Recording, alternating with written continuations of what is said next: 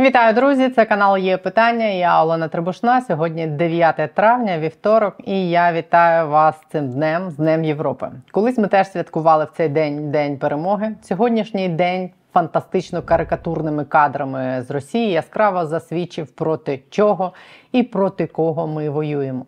Військовий парад, який проходив сьогодні за перебріком, сподіваюся, останній, вже можна вносити в підручники історії як найжалюгідніший. Після року ганебного провалу триденної СВО святкування 9 травня на Красній площі в Москві обернулось цілковитим фіаско. Головним, мабуть, символом цього фіаско виглядав одинокий танк Т-34. Цей музейний Т-34 був єдиним танком, який вивели на парад в Москві. Йому близько 80 років, ще торік там було близько 20 танків, і Т-34 щороку відкривав механізовану колону, у якій за ним йшли нові танки. Військової техніки, яку вивезли на Красну площу, загалом передбачувано було набагато менше, ніж торік. Російська служба BBC повідомляє, що Кремль нібито зібрав 125 одиниць. Кореспондент німецького таблоїду Bild нарахував кілька типів броньованих автомобілів – «Іскандери», С-400 та міжконтинентальну балістичну ракету «Ярс». Також вразила на параді авіація-невидимка. Авіаційний парад просто скасували. З офіційним поясненням скасовано через погоду. Погана погода була на всіх 17 мільйонах квадратних кілометрів території Росії. У заході в Москві взяли участь 8 тисяч військових, найменше з 2008 року. Справжній парад ліквідованих в Україні російських військових станом на сьогодні, за даними нашого Генштабу, на ранок 9 травня налічував 195 620 осіб, 3734 танки, 308 літаків, 294 гелікоптери, 18 кораблів з крейсером «Москва» включно. В тимчасово окупованому Криму окупанти теж цього року вперше скасували всі масові заходи до Дня Побєдобєсія. Ще одним побєдобєсним розчаруванням для росіян стала, очевидно, невдала ракетна атака по Україні цієї ночі. В ніч на 9 травня росіяни запустили по території України двома хвилями 25 крилатих ракет, 8 калібрів і 17 Х-101. 23 з них були знищені силами протиповітряної оборони і іншими силами оборони. Одну з ракет, які летіли на Київ, збив іглою взагалі нацгвардієць. Тобто бомбити Україну погода була льотна, а літати над Красною площею – ні. Попри офіційно нельотну погоду, в очікуванні українських безпілотників московських поліцейських про всяк випадок озброїли антидроновими рушницями. Але насправді роль антидронових рушниць на параді відігравали президенти Киргизстана, Казахстана, Таджикистана, Узбекистана, Туркменістана, прем'єр Арменії і віце-цар Білорусі Лукашенко. Лукашенко, до речі, як повідомляють анонімні соцмережі, прибув на парад ледь не з лікарняного ліжка. Нібито навіть не міг подолати 300 метрів, щоб покласти вінок, і йому спеціально підігнали електрокар. Ці ж канали стверджують, що Лукашенко в останні тижні захворів нібито і в Москву приїхав напівтрупом лише тому, що на цьому особисто наполягав Путін. Але це все лише повідомлення з анонімних телеграм-каналів. Поки не побачу труп Лукашенка, не вірю. Хоча дійсно ще з тиждень тому офіційну участь в параді підтверджував лише лідер Киргизстану. Втім, після атак безпілотників, в тому числі і на Кремль, мабуть, Лавров і його остання доклали чимало зусиль до того, щоб затягти до мавзолею побільше президентів в розрахунку на те, що розстрілювати лідерів кількох країн Збройні Сили України – не стануть. Але без казусів не обійшлось. Ось цей фрагмент відео за участі Політбюро сприйняли в соцмережах як нервову реакцію командос Путіна на гучний звук, який пролунав під час їхньої проходки на парад. Після чогось схожого на звук вибуху Політбюро з ініціативи Путіна заменшувалось і призупинилось. Справді складається враження, що Путін зупинився, почав озиратись у пошуках можливої загрози, а потім поспішив затерятися в толпі. І решта Політбюро за ним.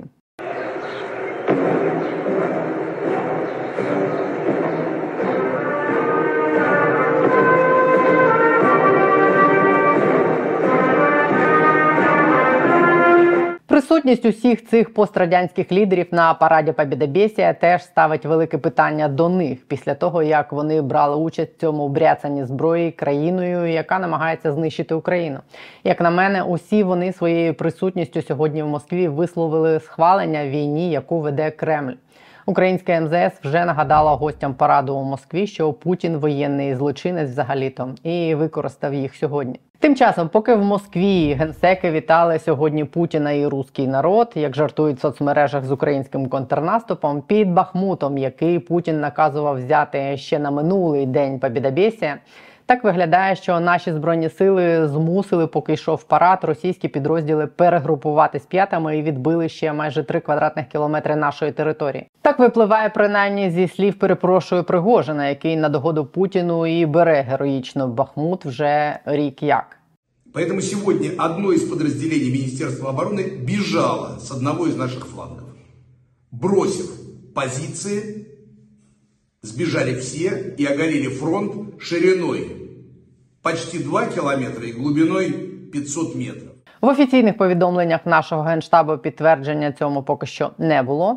Я ж маю для вас теж повідомлення з-під Бахмуту, де зараз знаходяться хлопці, яким ви допомогли днів 10 тому зібрати на дрон за одну лише добу. Дрон вже у них і вже працює в одній з найгарячіших точок лінії фронту. Слава Україні! Дякую вам, мої кремезні українці, за додаткову допомогу на Mavic 3T.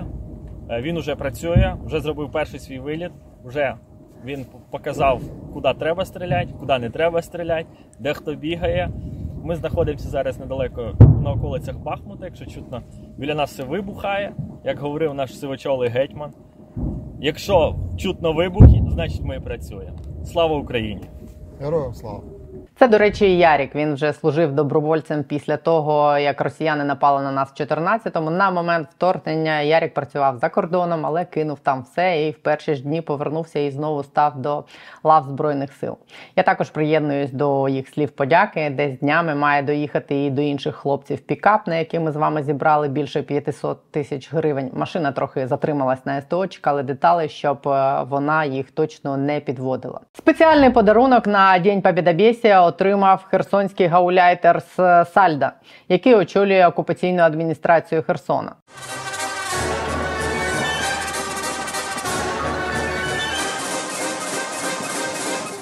Херсонські степи – це героїчні степи. У Сальдо акурат сьогодні конфіскували частину активів. Вранці Вищий антикорупційний суд постановив відібрати у зрадника 5 земельних ділянок і 2 будинки в Херсоні, 4 нежитлових приміщення в Херсоні і Криму, 3 квартири в Криму, Одесі та Херсоні, автівку Вольво, акції видобувного підприємства «Каштан» і частку в транспортній компанії «Дельта Сервіс». Мін'юст вимагав відібрати ще більше на користь держави, ще 2 підприємства Сальдо, але Вищий антикорсуд відмовив, оскільки зареєстровані вони не на самого Сальдо, а на його доньку. Це мережа автосалонів, яка є дилером автомобілів Вольво, та ТОВ «Конка» – херсонська туристична компанія. Пожаліли судді ВАКС доньку Сальдо, але Мін'юст ще може подати апеляцію. В Україні ж від сьогодні, 9 травня, відзначають не День перемоги, а День Європи. Відповідний указ було підписано вчора, а сьогодні саме на День Європи в Київ прибула голова Єврокомісії Урсула фон дер Ляйн, що стало важливим жестом підтримки України на тлі побєдобєсія за перебріком особливо. Ну і загалом символом того, що ми рухаємось геть в протилежний бік від совка. День Європи Євросоюз обрав 9 травня на честь дня проголошення так званої декларації Шумана, виступу міністра закордонних справ Франції Робера Шумана 9 травня 1950 року. Цей виступ вважають відправною точкою для об'єднання європейських країн у наднаціональну спільноту, що у підсумку стала Європейським Союзом. В червні Європейська комісія буде проводити попередню оцінку того, як на цьому шляху в Європу Україна виконує ті 7 пунктів, які є обов'язковими для початку предметних перемовин про наше членство. Попередньо свою оцінку їх виконанню вже дали наші українські експерти з громадських організацій. Вони оцінюють стан виконання вимог ЄС на 6,8 балів з 10, що загалом непогано. Одна з реформ, антиолігархічна, поки що повністю заблокована і з нашої вини, і з вини самого ЄС. Про це я розповідала детально ось тут або в описі під цим відео.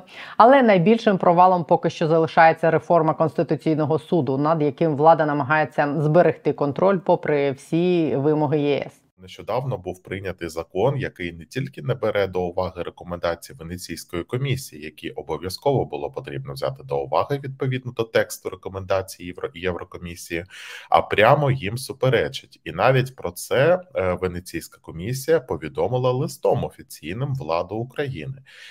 Більше того, тепер нібито на виправлення цієї ситуації зареєстрований інший законопроєкт 9225, який парадоксально робить ситуацію ще гіршою порівняно з чинним законодавством. А експерти побоюються, що це може сприйматися як намагання встановити контроль над Конституційним судом.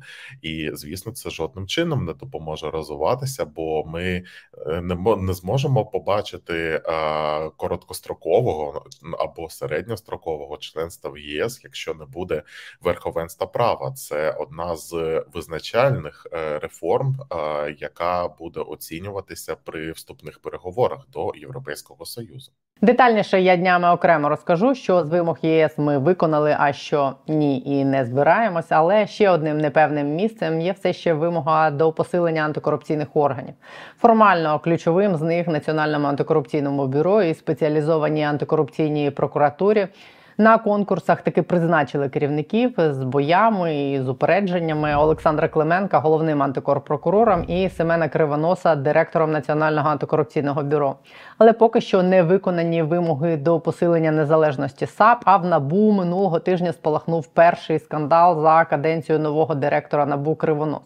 Журналістка Ольга Комарова виграла конкурс на посаду заступника керівника управління зовнішніх зв'язків НАБУ, але заступниця директора НАБУ, недавно призначена ним Поліна Лисенко, сказала журналістці, що та не отримає посади попри перемогу в конкурсі. Лисенка сказала Комарові, що у тої два варіанти: або її просто не призначить директор НАБУ, або її призначать, а через день звільнять, бо цю посаду скоротять. Крім того, Комарова стверджує, що натомість в НАБУ з'явився політтехнолог. За її словами, йдеться про Василя Самохвалова, якого найняли без конкурсу, який працює в НАБУ піарником. В НАБУ про політтехнолога заперечили, а ситуацію з Комаровою пояснили тим, що новий директор вирішив провести реорганізацію, оптимізувати штат і вивільнити 20 вакансій для детективів, скоротити 3 посади, зокрема і в управлінні комунікації, і замість комунікаційників найняти детективів. Звучить це загалом логічно, бо були б ті розслідування, щоб було про що комунікувати.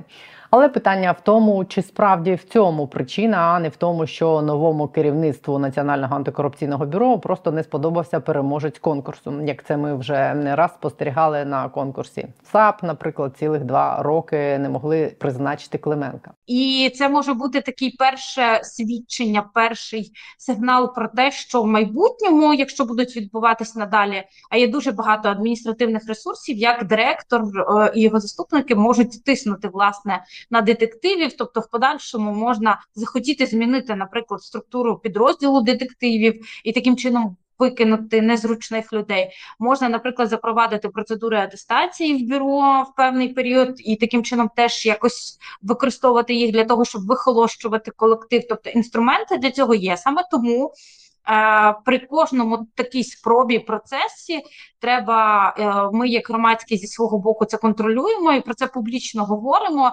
аби, власне, такі події ставали надбанням громадськості і, власне, не допускалися історії посягання на незалежність бюро. Адже дійсно, якби ми свого часу не вимагали виконувати правила на конкурсі на керівника САП, то, очевидно, керівника САП в країні не було б досі. Принагідно нагадую, що до кінця анонсованої в лютому весни посадок залишилось 23 дні. Неочікуване чи навпаки очікуване продовження отримала сьогодні неприємна історія, яка трапилась цими днями у Львові. Там вручили повістки з викликом до територіального центру комплектування військ молодчикам, які, мабуть, втекли на Західну Україну сховатись від мобілізації, але не сховались через власну бикуватість. У неділю, 7 травня, в центрі Львова журналіст Роман Гурський зробив зауваження пасажирам автомобіля Range Rover, бо вони гучно слухали пісню російського виконавця Григорія Лєпса, який підтримав російську агресію та відвідував окуповані території України. Ось як це було. От вам нормально слухати москальську музику зараз? Москальську. Точно. Ты можешь отъебаться нахуй отсюда. Пускай всему отъебался нахуй. Ты съебался, нахуй. Після розголосу в соцмережах у понеділок 8 травня патрульні зупинили Range Rover на одній з вулиць Львова. За кермом автомобіля був 26-річний мешканець Донецької області, а агресивним пасажиром, який вирвав телефон, виявився 20-річний житель Одеси. Обох доправили у Львівське районне управління поліції. Один отримав протокол за хуліганські дії і записав відео з вибаченням. Я дуже вибачаю за свою поведінку, вона не імпонує чоловіку, який живе в Україні та спілкується українською мовою. Я вибачаю за свої дії, які я спричинив молодому чоловіку, який зробив мені зауваження.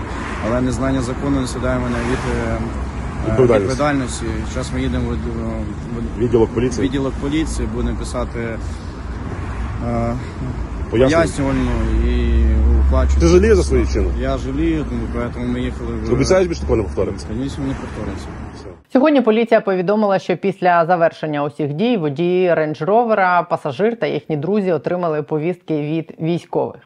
Під постом про це в нашому телеграм-каналі було під сотню обурених коментарів, що не потрібні такі в Збройних силах, що армія – це не покарання і що взагалі вони все одно відкупляться. Не знаю насправді, чим це закінчиться для цих молодиків, але якщо ні патріотизм, ні чемність в них не виховали батьки, то, мабуть, таким публічним приниженням і походом до військкомату щось в їхніх головах виправиться. Мабуть. Хоча б бикувати не будуть і Лєпса слухати будуть, соромитись. Гучно, принаймні.